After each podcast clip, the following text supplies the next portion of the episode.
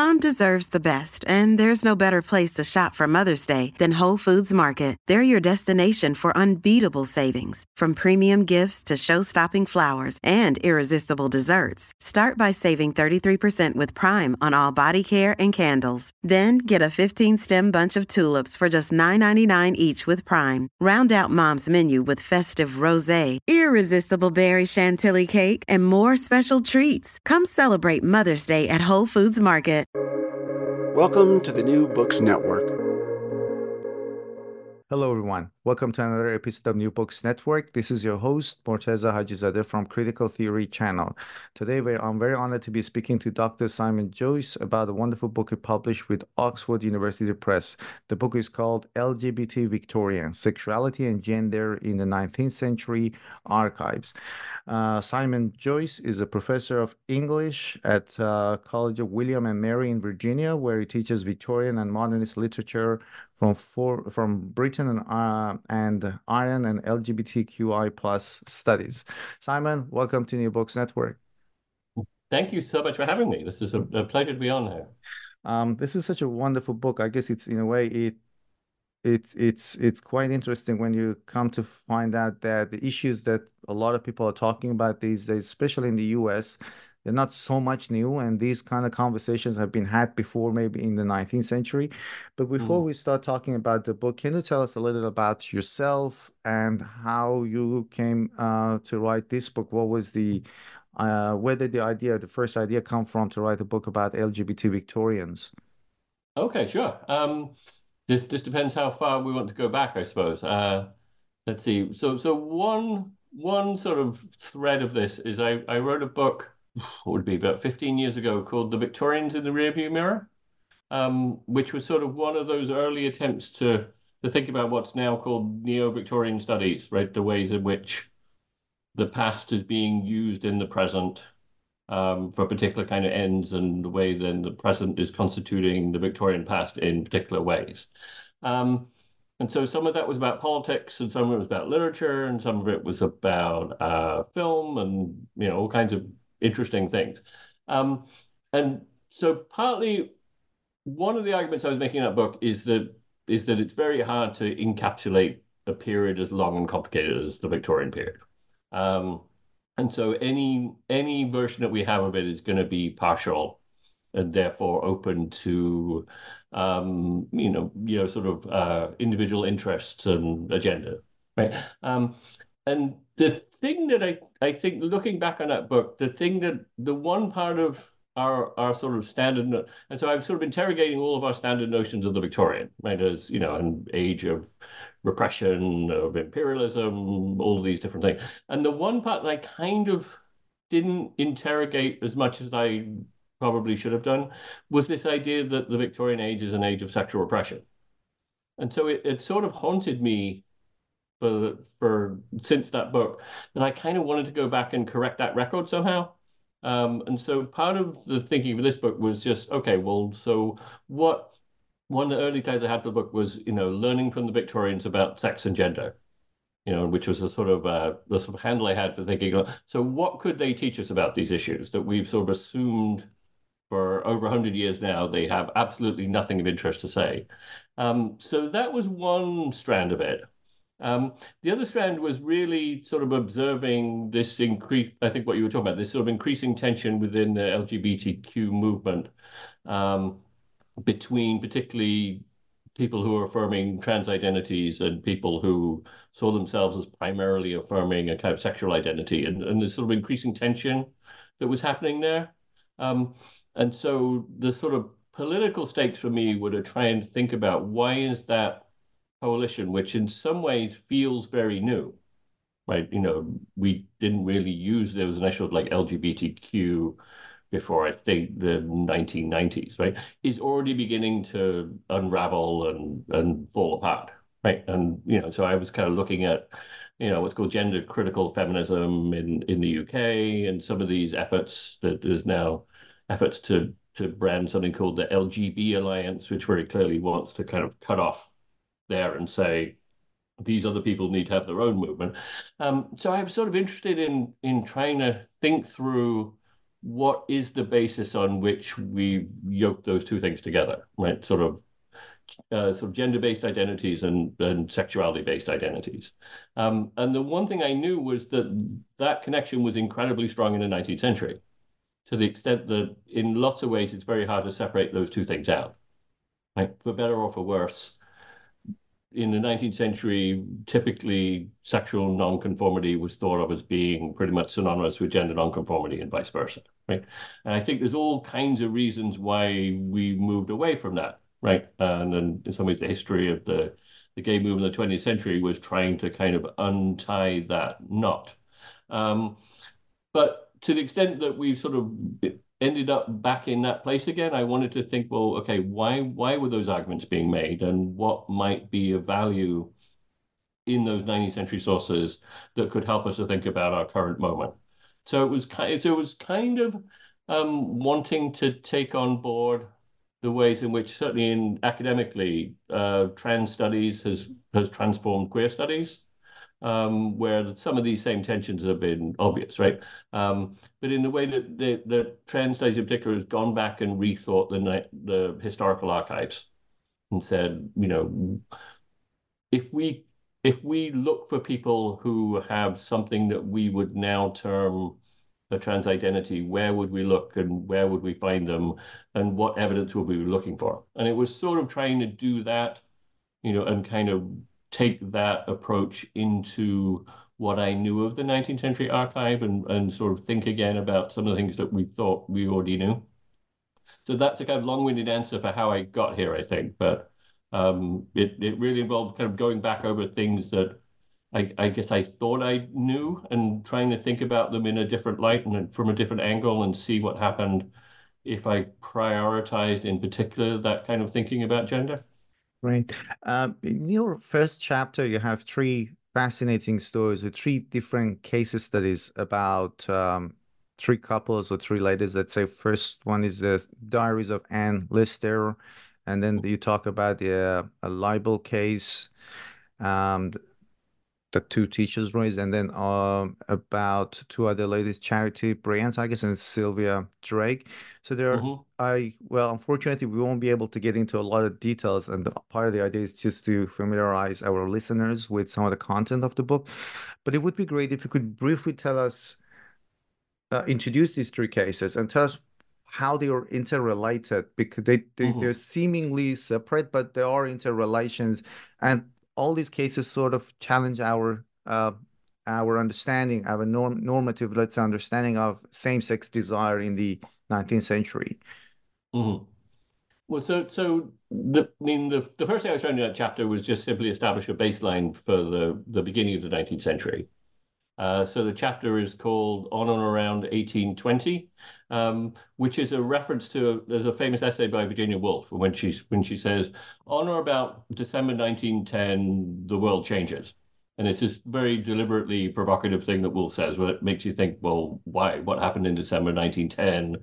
Did the world really change? Was everyone aware of that change? So I, I was sort of playing with that idea.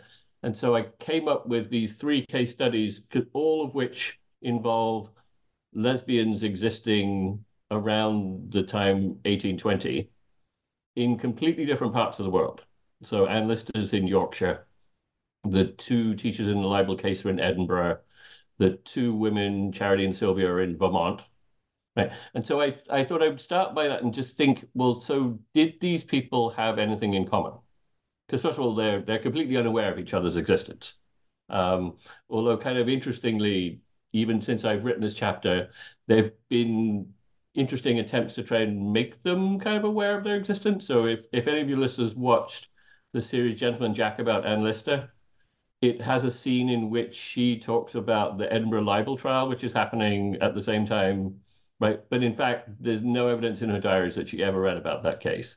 Um, similarly, Emma Donoghue just wrote a novel about Anne Lister's first lover, who's Eliza Raine, who was of Indian descent. Um, and one of the things she did was use the child in that libel case, who was also a child of Indian descent, to try and understand Eliza Raine's background. So there's kind of interesting ways in which, like, we want these stories to have something to do with each other. Um, and so what I was trying to do in chapter is say, well, if we if we assume that we don't know anything about their connectedness. What connections can we find if we simply read each story independently? So, so here's Lister's diary. Here's a court case. Here's the account we know of these two women in Vermont who live an incredibly happy, successful life um, together seemingly free of, of kind of conflict and tension in a way that clearly didn't exist in the others. Anne Lister is subject to all kinds of abusive commentary her whole life. The teachers have to go to court to to prove that they're not corrupting the children in their charge. Um, so I was sort of trying to think across those three stories and say, okay, so what what does something like lesbianism mean in 1820? Like, can we extract from those three stories some common themes that would help us to understand how women who love women thought of themselves? And and in some ways, the point of the chapter is to say not very much. Um, so there were there were sort of three things that I try and identify that that you could connect the three stories through. Um, one is that each has something to do with gender variance, right? So in each in each story, there are women who are thought to be more masculine than the other in partnership. Um, the second is that they all have something to do with class, right? Either the sort of class identity of the people involved, which seems significant in understanding their story, or the class identity of the people that they saw as appropriate partners for themselves. Um, and the third one was religion, you know, um, and in kind of strange ways, it sort of plays out that that part of the success of Charity and Sylvia's life in Vermont was that they're incredibly tied into uh, local church networks, which clearly then has an incredible impact on the ways in which they can think about themselves as lesbians, um, because they have a whole kind of biblical context of kind of worrying about sin and, and also about exposure right? And so it's kind of an open secret in this small town in Vermont that these two women who live together, run a business together, uh, church elders together. Um, and so there's a kind of tolerance that happens there that's partly to do with the perception that they are devoutly religious in a way that doesn't really apply in the case of Anne Lister or those teachers, although in each case they um, they sort of speak a language of Christianity. They they resolve the tension between what they sort of understand to be uh, a religious prohibition against same-sex desire and their own desires in different ways. So, so in lots of ways, what I'm trying to do at chapter is to say there's they have probably less in common that we might than we might think they do, or they, to the extent that they're thinking about the same issues and difficulties and problems, they're thinking in radically different ways. Um, that that wouldn't be the case if they if they somehow knew of each other's existence and could kind of compare notes.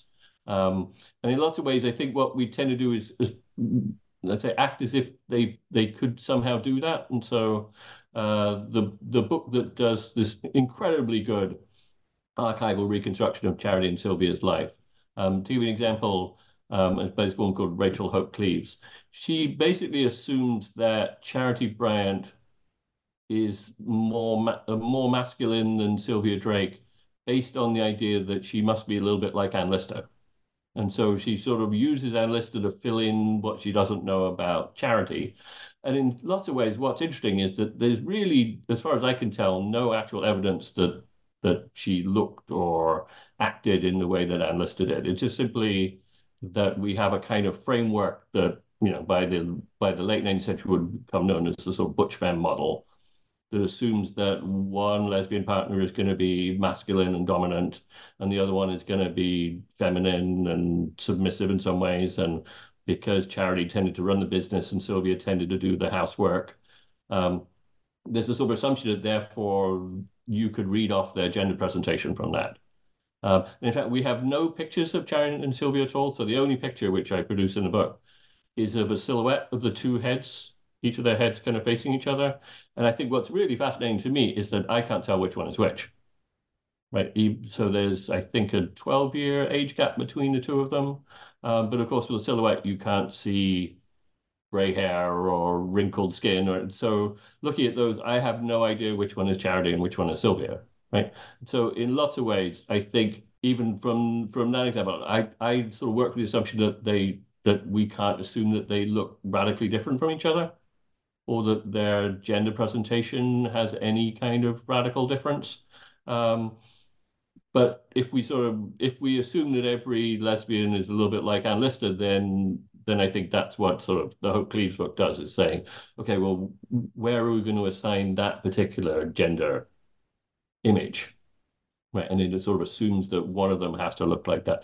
Um, and so, in some ways, I'm I'm sort of trying to kind of think about those moments and say, well, what if we don't do that?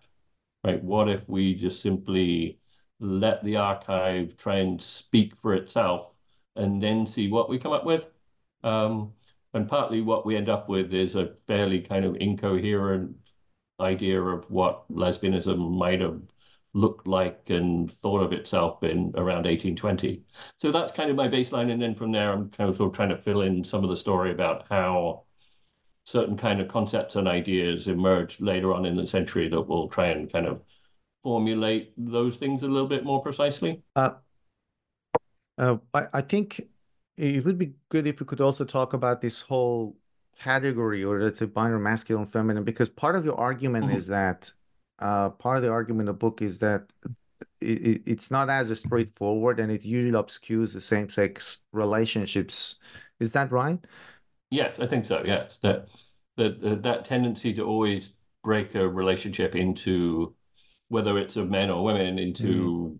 one more masculine partner one more feminine partner is clearly one of the one of the the a sort of consistent through line of the 19th century. Not in every case, but you know, I think I think there's always a sort of default to that.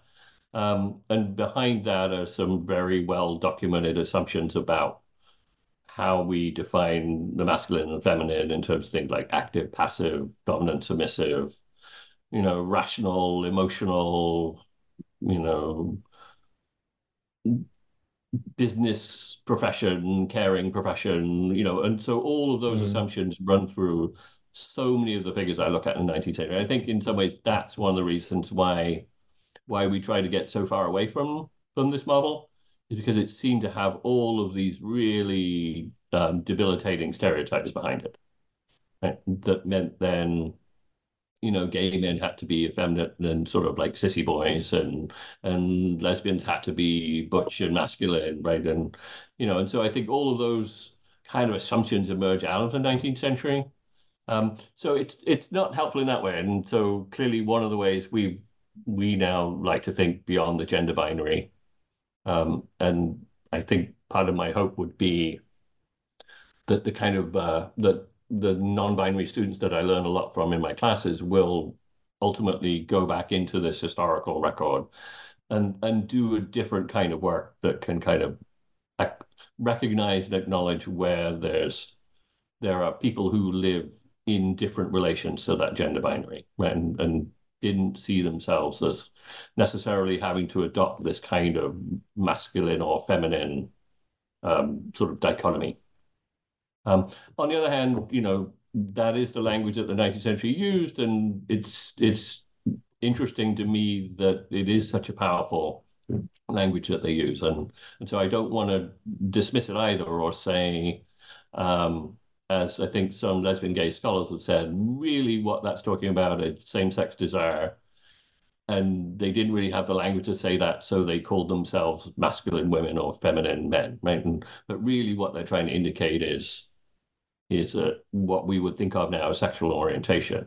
And I think that kind of argument has been used to to obscure the existence of people who I think did want to live an authentically sort of gender non-conforming life and and and don't need to get lumped into the sort of category of of lesbian and gay. Um, that they're you know, and that's what I've learned from trans scholars. I think is to try and think as clearly as we can about people who whose primary interest seems to be in, in living a kind of gender truth right? As people who are sort of consistently and persistently and insistently living according to a kind of, you know, what they perceive to be their their true gender identity.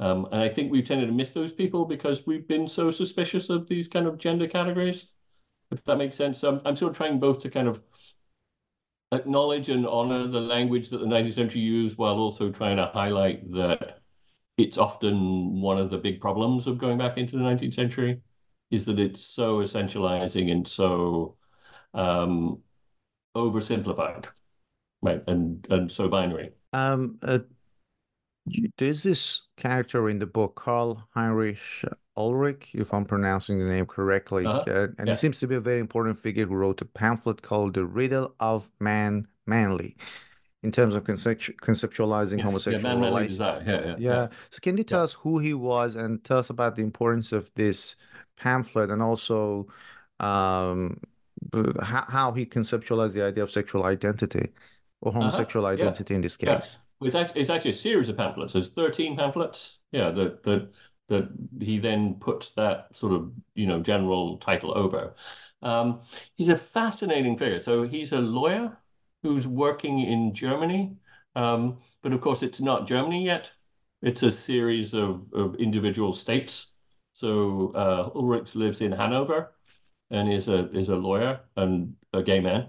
Um, and so one of the things that he's trying to do is to, is he's very worried about German unification, right? Which seems to be very much, as we know, right? What's gonna what's gonna happen in the 19th century is all of those independent states and principalities are gonna consolidate as what we know as Germany, and and so one of Ulrich's big concerns is that it's to consolidate under the Prussian model, and the Prussian model is has one of the most repressive legal codes in terms of homosexuality.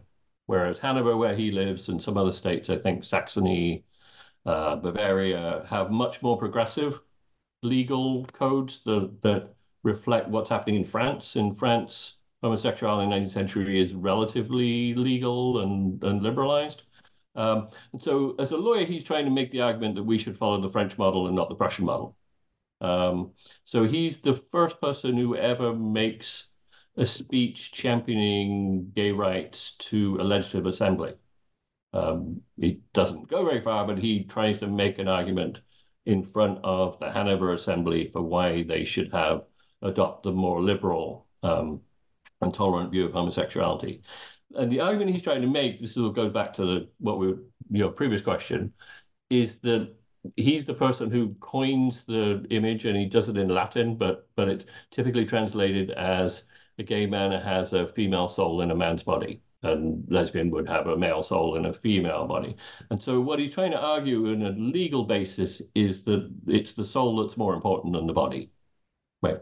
Again, in some ways, as Christianity has always believed, right, the body is just simply a vessel for something that, like a soul or a spirit, right, that is supposed to live on beyond the life of the body. So his argument is that that's the sort of legal argument he wants to make is that who cares about the body? What really matters is the soul. And if the soul is feminine, then that soul, under the binary logic of the 19th century, is going to desire um, uh, somebody masculine.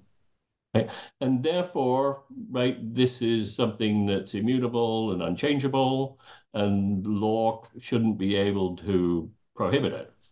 Right? That there should be some legal natural right to follow the instincts of that soul in whatever direction God has endowed it. Um, and so, in in lots of ways, so he's often referred to as the sort of first gay rights campaigner for this, um, but also then the person who produces that model of the sort of the sort of split body and soul um, that almost all 19th century work then has to kind of contend with and either agree with or modify. And Ulrich himself modified this over the years in all kinds of really fascinating ways. Um, his original assumption is again by a binary logic.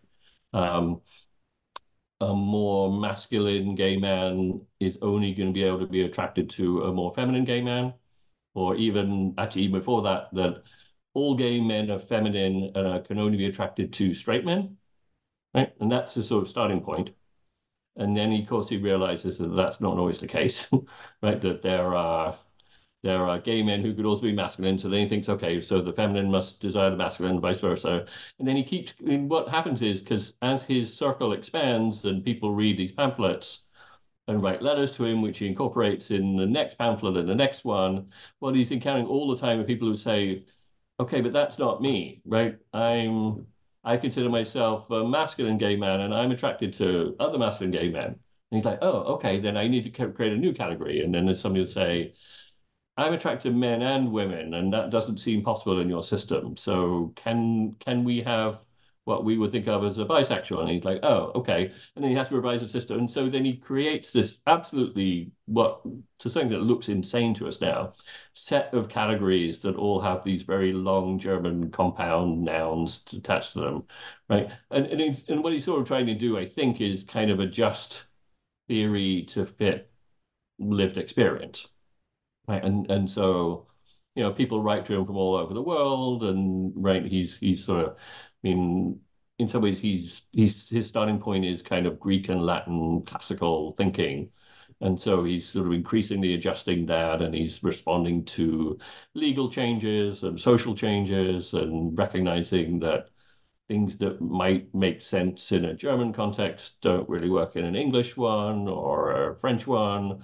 Um, so it's this absolutely fascinating sort of um, real time version of what happens when you try and imagine exactly those categories and concepts that weren't available to people like Anne Lister and, and the Scottish teachers.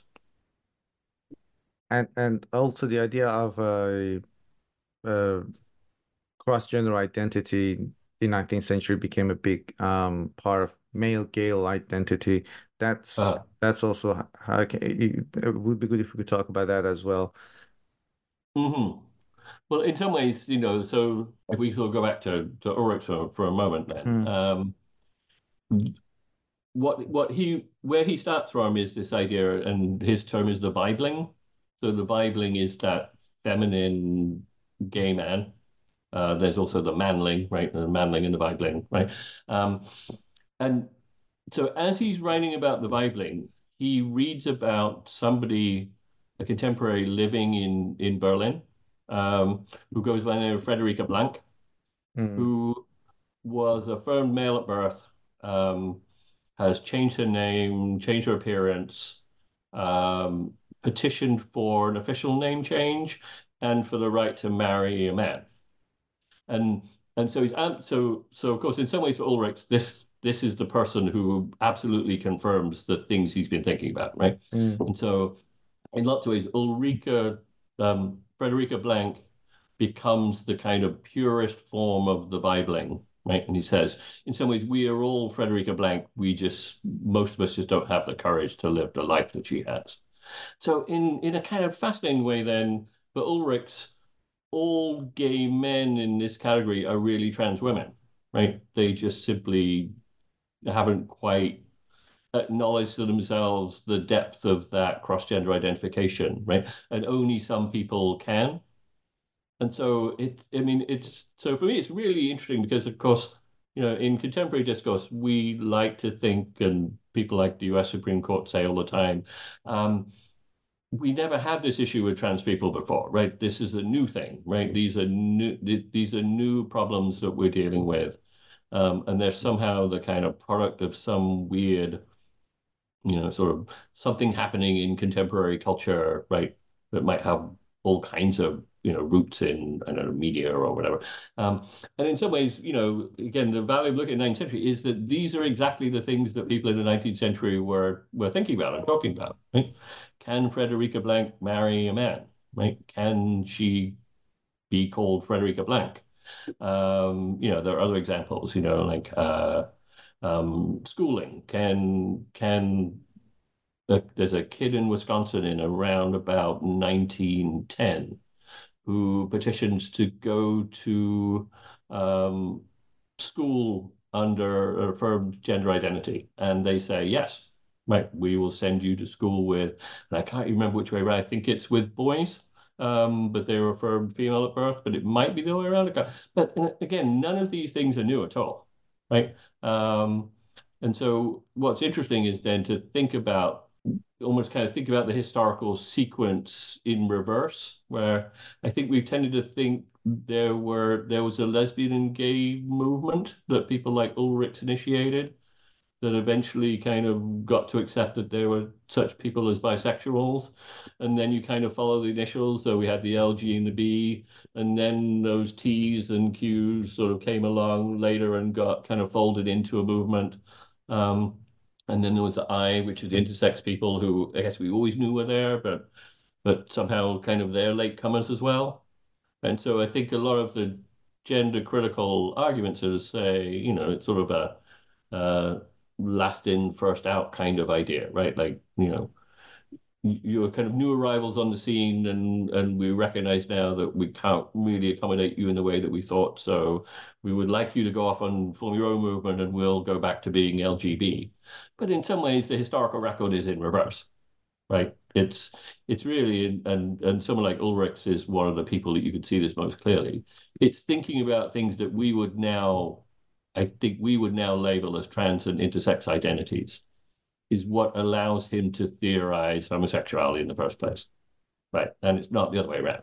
Uh, another part of your book that I really found interesting was uh, the idea of the idea that, and I think it's something that has been happening in uh, a lot of parts of the world as well, the idea of the decline of the power of empire and how mm-hmm. they kind of related to the to the to let's say masculinity crisis or loss of masculinity you you talk about this term effeminatus in your book and then you show how this fear of loss of masculinity was actually uh, a reflection of concerns about the loss of the power of the empire the british empire can you talk about mm-hmm. this part of the book Yes, yeah, and I, I, should say first of all that that that this is not this is not an idea that that's mine originally. So I I I get a lot of this from a book by uh, a British scholar called Linda Dowling, who's written like a fantastic book called Homosexuality and Hellenism in Victorian Oxford. Mm. So her argument is that that that one of the things that happens when you become the kind of you know, and this might be interesting to think about in relation to the contemporary US when you're the dominant superpower of the world, you know, one of the things that I think exactly you're getting at, one of the things that really plagues you is the idea that you might not stay there for very long, right? That there's an inevitable decline, right? That that as soon as you attain that kind of global hegemony, um, you're at that kind of apex and you're about to fall into some sort of decadence and right, um, and you and and that's the that's the way the cycles of history work. And so in Victorian England, what they tend to look at is Rome, right? Because that's the most obvious parallel, right? Like, why did the Roman Empire fall? Why why did it not manage to to maintain its dominance historically for for for a long time? And so then they look at all of those examples of the late Roman em emperors and say, oh yeah, okay, so it's it's your Neros and your Heliogabalus and right. There's a kind of decadence that seems to first kind of manifest itself in in a kind of gender in incoherence right? So so there's a sense that that one of the first things that happens is exactly that that masculinity begins to break down and begins to become again as the term effeminatus is implying um, effeminate in some ways. And what dowling says is that this is not primarily about sexuality at all. It, it's for the most part, not something that's coded as being queer. Right? The effeminatus is is something like those 18th century rakes and rascals and hypersexual men, right, or effeminatus in the same way. Because for her, what the effeminatus is is is somebody is anybody who's kind of strayed from what their civic duty demands that they should do and the civic duty of, of, of manhood implies martial valor, um, self-sacrifice, subordination to the good of, of the nation and the collective, right? And so, so the effeminatus can just be somebody who is um, selfish and and and pleasure seeking, Right. And so what what happens, of course, is that at some point then that idea gets sort of alloyed together with same-sex desire, and that figure becomes queer coded. But I think Dowling would say that happens relatively late, and is, so that process hasn't even really sort of solidified in the 19th century. And so so certainly there there are sort of poems and um, uses of that term that seem to to accuse men of being effeminate that have no reference whatsoever to their sexual preference. And I think so. So the way I take this is to say, you know, what's interesting about this is that the the nation that's most resistant to that uh, sort of gender transitive model that we were just talking about in Ulrichs are people in England. And I think it's to do with exactly what Dowling's talking about. There's this really long-standing cultural anxiety about male effeminacy that has all of these other political and kind of uh, sort of social determinants to it um, that particularly seem to to run through the you know the sort of centers of power and so it's it's among the elite that this accusation is most um, bandied about and most dangerous. Right? And so so what I sort of trace in the middle of the book is that there are these people in particular who are incredibly privileged, you know, go to private schools and to Oxford or Cambridge, um, who read all of that kind of classical literature and, and, are also the people who are engaged with somebody like Ulrich's work has really had to know German to be able to read Ulrichs in the first place, right? Um, and and so and and so they're, they're in, in some ways they're very excited about this because it gives them a language for thinking about their own sort of sexual desire. But what they really hate about it is the idea that that they have to be necessarily effeminate to be out and open male homosexuals right? And so it's that part that that is absolutely a sticking point for these people like John Addington Symonds and Edward Carpenter, and for that matter, Oscar Wilde, I think, is in this category too, um, where in some ways what they try and do is strip out effeminacy from that model. Um, but in doing so, what they're also taking out is exactly, you know, the thing that has made sense of of same-sex relations, which, as we were talking about you know, with people like Lister, was always to kind of match up the mas- the more masculine and the more feminine.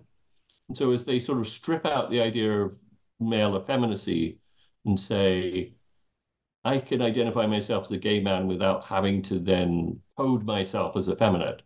Um, they're they're a bit lost as to quite how to position the sort of the logical partner of that now. And so I so this is the thing I trace out quickly in the chapter on John Addington Symonds, is he tries all these other ways to try and think about, okay, well, in what in which case, if if my ideal partner isn't necessarily somebody who's either more masculine or less masculine than me, how do I think about them? And so he and he runs through different possibilities. It might be an age-based model, right? Older men desire younger men and vice versa. And that doesn't really work for him. And then he thinks, well, maybe it's a class model. Um, he has a the sort of upper class gay man. Maybe the object of attraction should be a lower class man. And so it, what's really interesting, of course, is, and I think reading this from a 21st century point of view, I think we want to say, why don't you just not think in binary terms at all? Right? Like, why does there have to be some index of difference that that dictates who the object of desire can be. Why can't they be somebody just like you, right? Who just mirrors you, right? Um, and and what's so what's kind of interesting is that that seems to be almost an impossible thing to think about in the 19th century.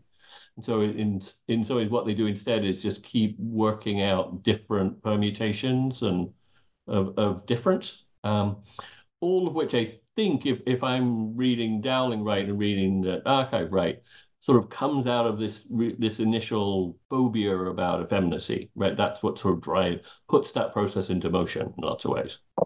Um, th- there is another person in the book, uh, John Addington Symonds, and you, he, uh, I, I'm I'm interested to know more about the how he renounced the idea of effeminacy and also the category, uh, the mm-hmm. the category that he created, Mittelurning Yes. Uh, why was it problematic, and uh, what other alternative visions of homosexuality or gender-based um, models he had in that age? Mm-hmm. Okay, so Symonds is one of the people who who reads Ulrichs, and you know, so he's trying to he's getting this language out of Ulrich. So if Ulrichs, the Urning is the general category, right? All gay men are Urnings. Um, or in a different version, Uranians, right, is, is one of the translations of that. Um, and then within the category of the Urning, you have right the Weibling at one end and the Mannling at the other end, right, the feminine and the masculine. So what Symonds tries to do, because he because he really doesn't want to have to think in those gender terms, he says, okay, looking at Ulrichs, what I recognize is I am the middle Urning, which is the person right in the middle. And of course, what's what's kind of tricky about this is it's not really clear what the middle is, right? Is it a middle between masculine and feminine? Is it a middle between, um, you know, a kind of masculine gay man and a feminine gay man? Is it between men and women? Right. But it, it's sort of this desire to say, to reject that system of sort of binary gender by saying, I am exactly in the middle. And I think what he really means by that is what we would just term cisgender, right? He is he's a normative man right, who's indistinguishable from heterosexual men that he knows and, you know, is at school with, teaches, right, interacts with, right?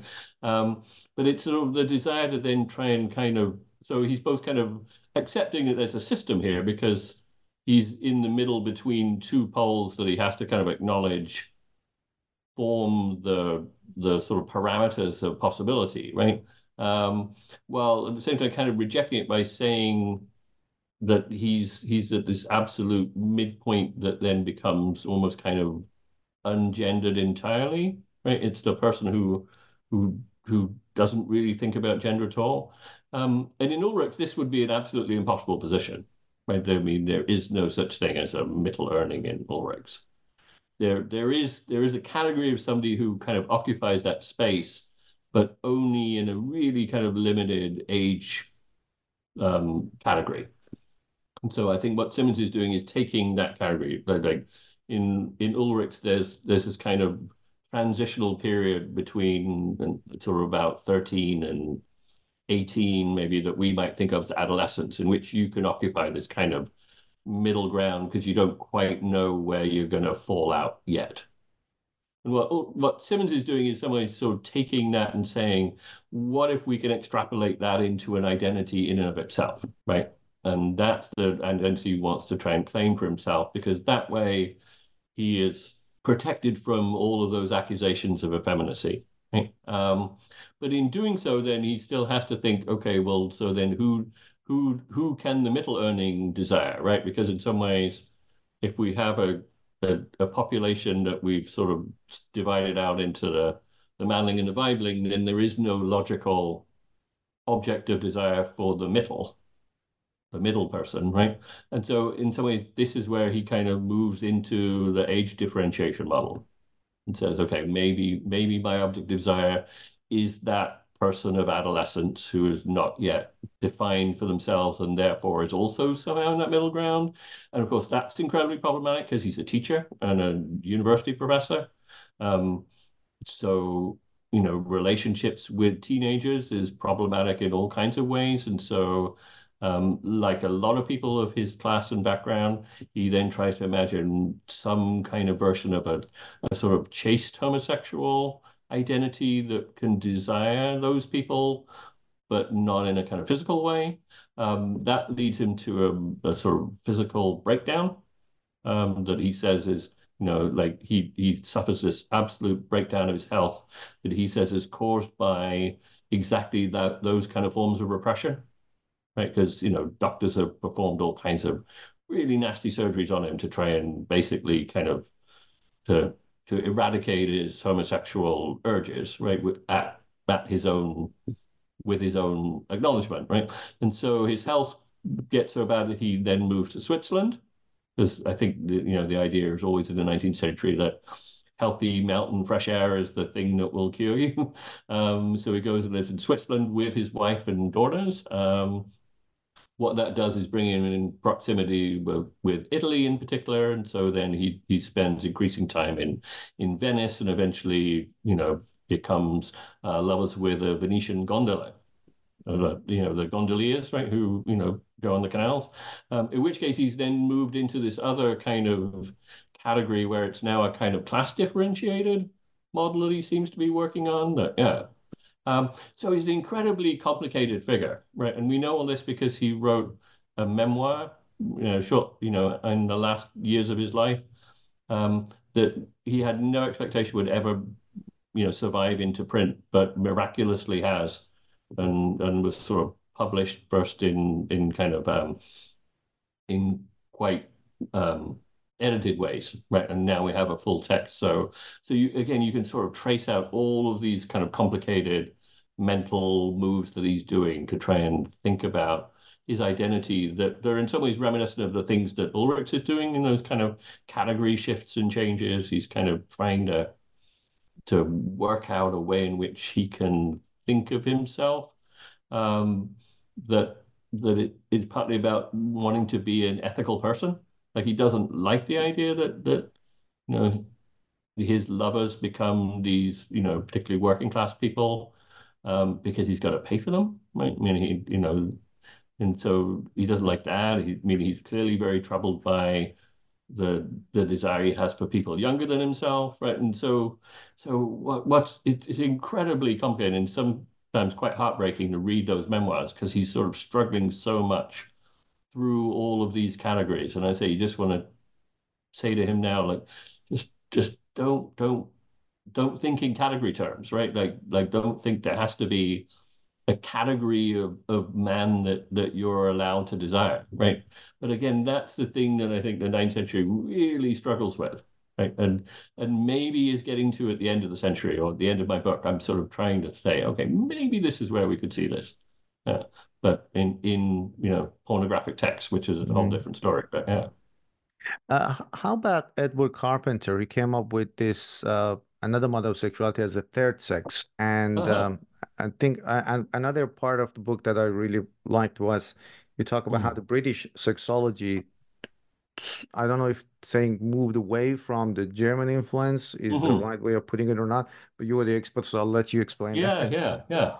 Well, so yeah, so that I mean, there's a kind of like some of this is is I think part of you know sort of English academic culture, right? Um, there's a woman called Heike Bauer who writes about this, and, and she says, you know, what, what we have in England is what you call literary sexo- sexology, because all these people are trained as literary scholars and poets. Um, and in Germany, these people are social scientists, right? And so it's all about quantification and uh, studying populations and statistical breakdowns, and, right? Um, so the idea of the third sex comes from the German. It's from um, well, so Ulrichs has an idea of the third sex very early on that he doesn't fully develop, but gets I think developed more by Magnus Hirschfeld in Germany. Um, and so Carpenter's another of those people who's reading this German stuff and he's sort of trying to figure out, okay, what can I do with this? And and I and I think for me, what's interesting about Carpenter as opposed to Symonds is he's much more open to thinking about gender. Um, partly because he's much more in conversation with um, progressive feminists of the time. Um, Carpenter identifies he's a socialist. Um, he's an activist for all kinds of causes, right? vegetarianism, Eastern religion. Um, you know, he, he's sort of one of those people who's interested in everything, right? Um, but partly because of that, he's really interested in the gender question, right? And so, so for him, that's I think his way of kind of um, rejecting that that sort of knee-jerk opposition to the feminatus that that I see in Symonds in particular. And so for him, like something like the the female soul in the male body makes more sense at least, right, than it does for Symonds. Because for Symonds to, to acknowledge any kind of effeminacy, even at the level of something internal and invisible, I think is too much. But for Carpenter, I think he's much more willing to to entertain that idea and think about, well, in what ways might that help us in the larger struggle to break down gender polarity in the late 19th century, right? To respond to all the critiques of, of sort of feminist new women that he's reading and engaged with. And so for him, I think it's more about connecting those two things together.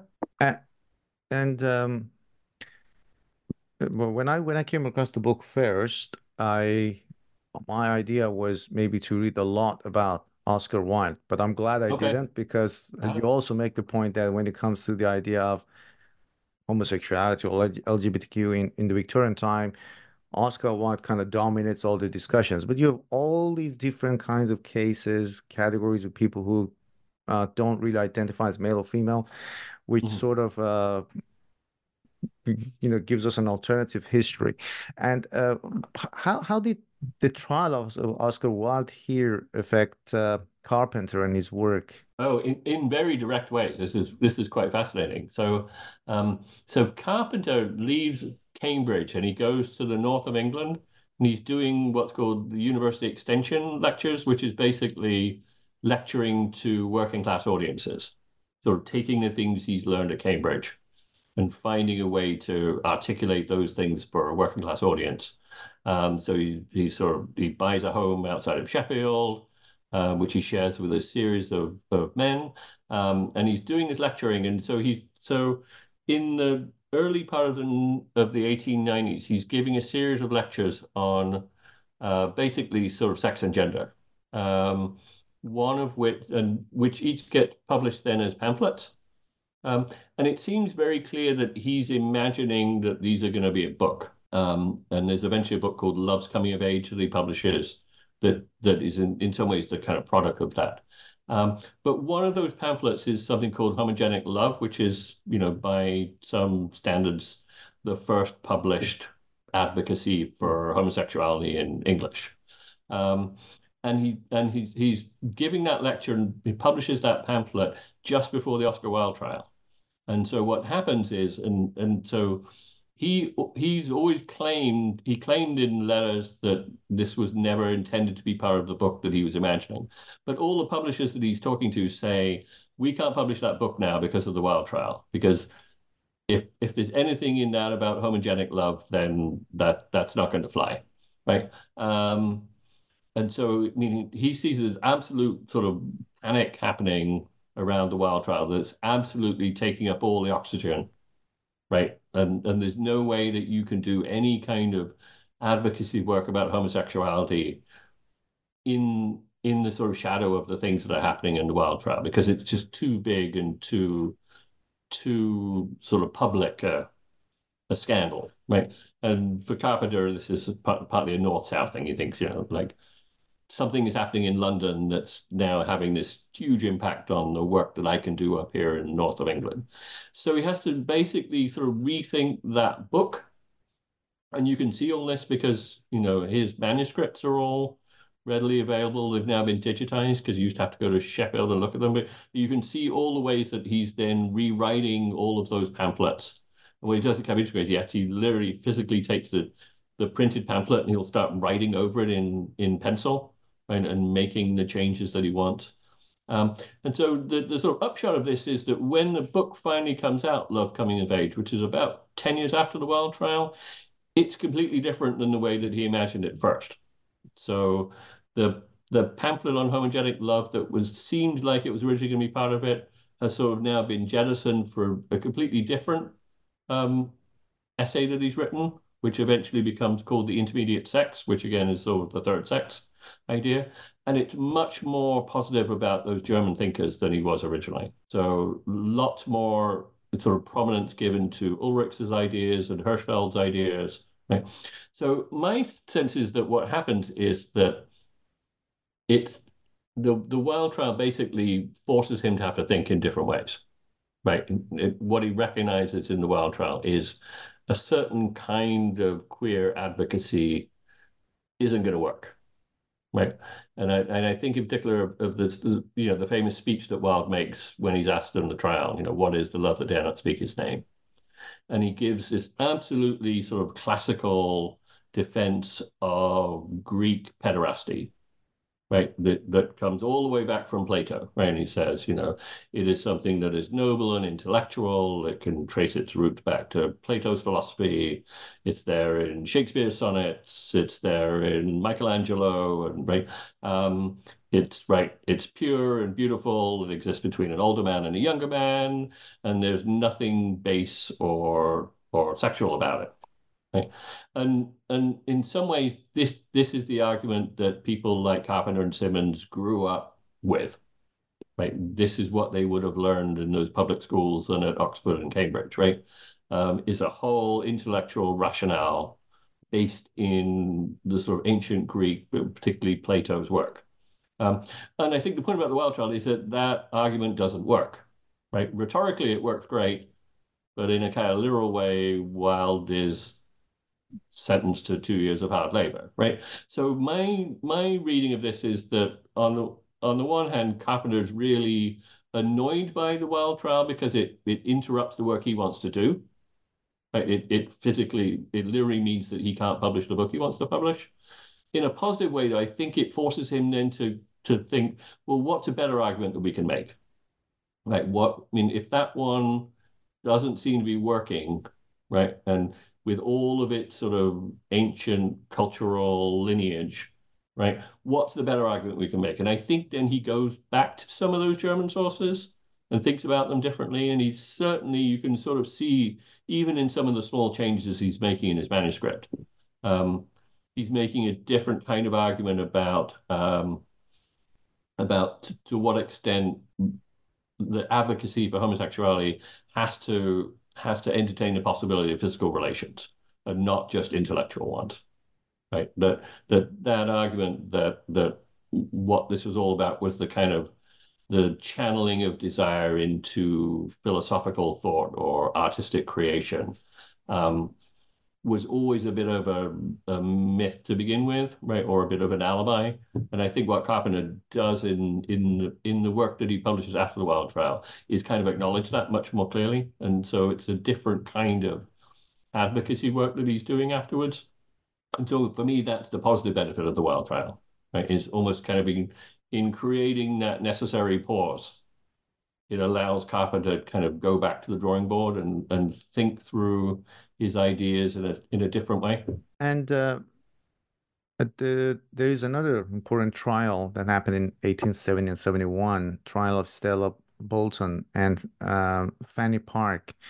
And part of your argument is that this trial uh, paved the way for a trans woman's subjectivity or identity. Can you tell us who they were and how did the trial come about and how did it pave the way for this new identity to emerge? Yes, yeah. Um, so I mean, in, in one way, it it's not it's not anything new. I think. Like, I mean, the the research you do, there there are countless cases of people who are affirmed male at birth who mm. dress who identify as women and dress as women and get arrested for it, right? All the way through the 19th century, right? I mean, I, I have sort of traced a sort of history of, of, of that. Um, that but the Fanny and Stella trial is the most public one of those, and it's partly because they they are from what we would think of as the kind of upper middle class. Mm. Um, and so after they get arrested, they have the kind of the the resources to then uh, contest those charges in a jury trial. And in the 9th century, if you have a jury trial, every word of that trial has to get written down and recorded. And so we have this incredible, about a thousand page record of everything that's said in the trial and all of the evidence that's that's that's given to it, which includes letters and photographs. And so it's incredibly rich archive. But in in other ways, it's it's it's very much a kind of common occurrence in some ways. So what tends to happen is that that people get arrested for wearing women's clothes and they get charged under sodomy laws, right? Because again, the the the assumption has always been that gender nonconformity really means sexual nonconformity, right? Um, and in or or so they're either charged with sodomy laws or prostitution laws. In some cases, those are the same thing, right? That they're they're dressing this way in order to entice other men into sex, right? whether for money or for pleasure. In some ways, it doesn't really matter, right? Um, and some of those prosecutions historically were successful, and some of them weren't, right? Um, but in the case of Fanny and Stella's, this thing goes on for for about a year and a half. Um, they, I mean, in some ways, it's it's the most painful document to read because a lot of it it hinges on on medical testimony about their bodies and and what what you know their these sort of invasive um, sort of investigations of them that's looking at the the shape of their anus and the shape of their penis and right and trying in some ways to kind of read what sex sexual life they've lived on the you know on the basis of their bodies. Um, prosecution doctors and defense doctors like some of the most important doctors of the period testify in this trial. And ultimately they are acquitted of of the the felony charges, and the only thing that they end up being prosecuted for is disturbing the peace, which is honestly the, the thing that was always the case to begin with, right?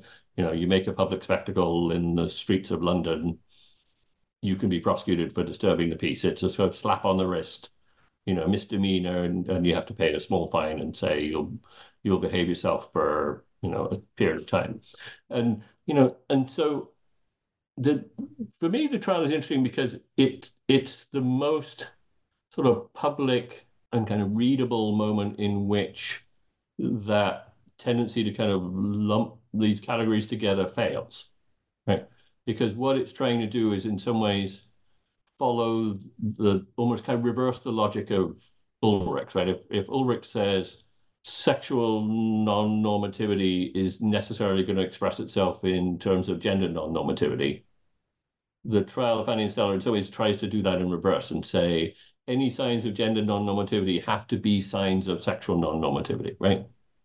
So dressing as women means that you have to be gay men, in effect, right?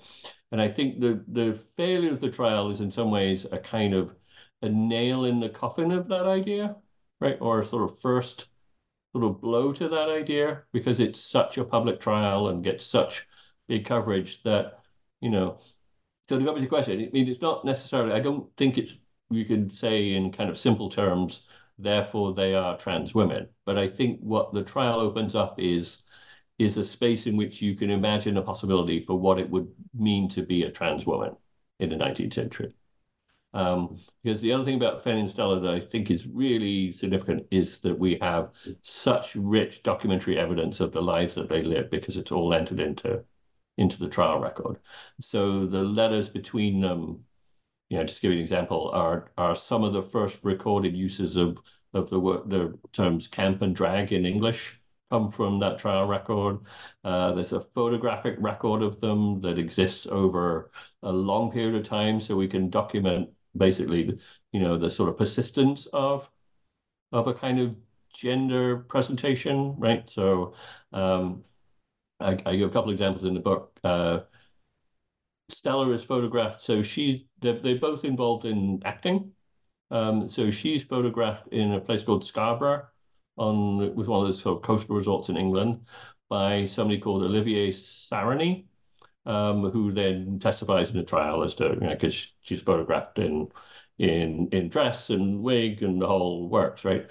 Um, after she's acquitted, ten years later, she both she and uh, Fanny go to New York because their reputation is, you know, pretty much you know hard to. It's hard to go back on the stage in London after this very public trial.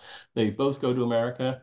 Um, Stella then gets photographed by Olivier Sarony's brother, Napoleon Sarony, in New York. He he is the the premier portrait photographer for actresses on Broadway. And he's also the person who takes all the famous photographs of, of Oscar Wilde uh, on his American tour. So almost any image that you can probably picture in your head of what Oscar Wilde looked like comes from these two sittings he did with Napoleon Sarony uh, in New York. And so, but those two sets of photographs are about 15 years apart. And so you can, so you can think, you know, again, if, if one of the ways in which we might define a trans identity is the persistent and insistent uh, desire to um, to present a particular kind of gender identity, that's absolutely something you can see in those photographs, right? But, yeah. So I think you know again to the extent that trans scholars are looking at exactly looking for evidence of that kind of gender presentation, I think this is one of the places where you could very clearly see it. If I had photographs of Frederica Blank, I would make the same argument, I think. But I mean, there's there's no there's no way beyond Ulrich's language to imagine the life of Frederica Blank. But but Fanny and Stella, we have an incredibly rich documentary archive of their lives. Um, let me just ask you a final question. So you've written this book about uh, LGBT community in Victorian England, and as I said at the beginning, it sounds really, really familiar with a lot of arguments that we're making today. So how do you think this book or some of the cases you put forth in the book help us better engage and understand the current debates around uh, this community?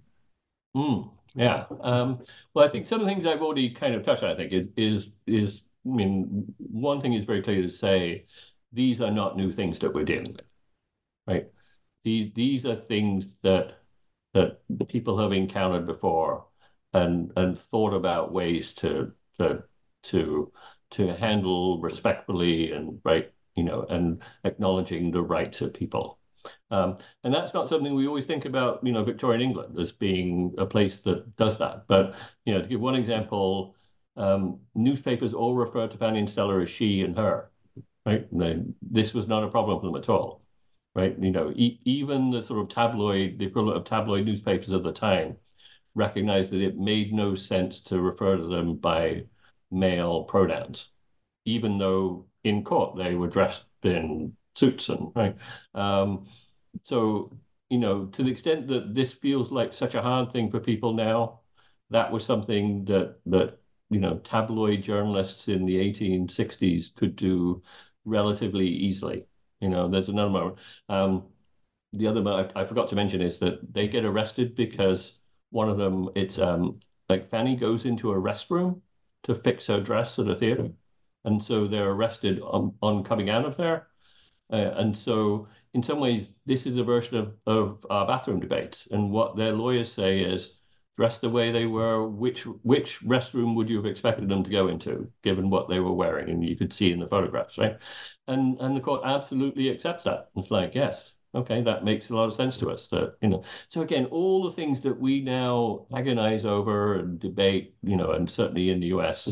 have an incredibly polarized political divisions about about trans people are things that have existed in the past. So I think that that's kind of useful in itself. Right? I think the other thing is is to sort of to go back to thinking about movements, right? Like like partly I think because of that backlash against trans people, which seems to have kind of picked up, especially with a kind of acceptance of particularly marriage equality. So as kind of particularly sort of settled coupled gay men and lesbians become socially acceptable, then the kind of you know the the backlash just moved instead onto trans people, right? And so so I think in some ways the the the the tension in that coalition is coming out of external forces, right? You know, and so you have that that idea of kind of wanting to separate out again because in some ways, you know, trans people bring a certain kind of baggage and a certain kind of um, attention that there are a lot of people in the lesbian gay movement don't want. Right? Um, so to be able to kind of think historically about the ways in which these people existed together and were in some ways the kind of frame of reference by which our definitions came into being to begin with, I think is a, just a valuable sort of way of saying trans people have always been there since the start, right? That um, and the idea of kind of responding to that conservative backlash by by wanting to push them out of a movement seemed short-sighted and you know and reactive. And instead, you know, there are ways in which we can think about why L, G, B, and T, and I, and Q were in a kind of alliance together in the first place, right? And in lots of ways, the 19th century gives us some tools for thinking about that. They're not perfect tools. Like, there are all kinds of of you know um, things that don't work, particularly the kind of gender binary stuff that we were talking about, but the willingness to think about what these people had in common I think is a is for me is the most valuable lesson. Yeah. Um, is there any other project or book you're currently working on? Yeah, I sort of have a follow up on this, which which is about Ireland. Um, yeah, which which is sort of you know if, if this is sort of a book about England in particular, I think the follow up is to try and kind of think a little bit about how some of these ideas look different in particularly 19th and early 20th century Ireland. Mm. And so that's kind of where I think I'm gonna I'm kind of moving with this because it, it's sort of interesting because for me, as we were talking about earlier, it makes a lot of sense that a lot of these debates happen in England because England is the dominant imperial superpower. Um, but I, and Wilde is, uh, you know, in some ways in both of these books, but you know, it, it's not just Wilde. There are all kinds of Irish figures of this period in for whom we can find exactly some of these same debates happening. But of course, those debates happen very differently because they're they're kind of they're typically in relation to mm. forms of Irish nationalism and anti-colonial thinking. So so I kind of want I think that's where I'm going next because I you know that's that's how I want to kind of reposition Wilde I think and kind of mm. take him out of the mm. this kind of English context and mm. and put him into an Irish one and, and kind of try and understand, well, so how can these same arguments work for an anti-colonial nationalism, right? And in some ways they work differently, but they they use a lot of the same reference points. Mm. So I'm I'm working right now on on ways in which Irish people also went back to the ancient Greeks and tried to find a kind of common ground, but it's it's a very different common ground because it's not the common ground of being imperial colonizers, right? It's it's in some ways it's an identification that's more about being um, on the at the other end of of colonization. Yeah. So the Irish tend to think, okay, so there's the there's the bad Romans and there's the good Greeks, and and we're like the Greeks and the English are like the Romans, and so and it's kind of just it's yeah, it's a sort of interesting re reworking of all the same mm. material but mm. for different ends. So that's I'm at the very beginning of thinking about that, but I think that's where I'm I'm heading. Yeah. Well, hopefully we'll be able to talk to you about your new book in a year or so when whenever it's out. I, I maybe not that soon, but yes, yeah. cool. Dr. Simon Joyce, thank you very, very much for giving us your time and talking to us about this wonderful book. As you mentioned uh, throughout the interview, there are lots and lots of fascinating cases in the book, which can give us some really good tools, you know, to to to better engage with these arguments today. Um, and you know, as the saying goes, I guess history history is always serves as a guide to us. Thank you yeah, very much yeah. for your time. Okay, thank you for inviting me. These are wonderful questions, and it's really great to talk to you. Yeah.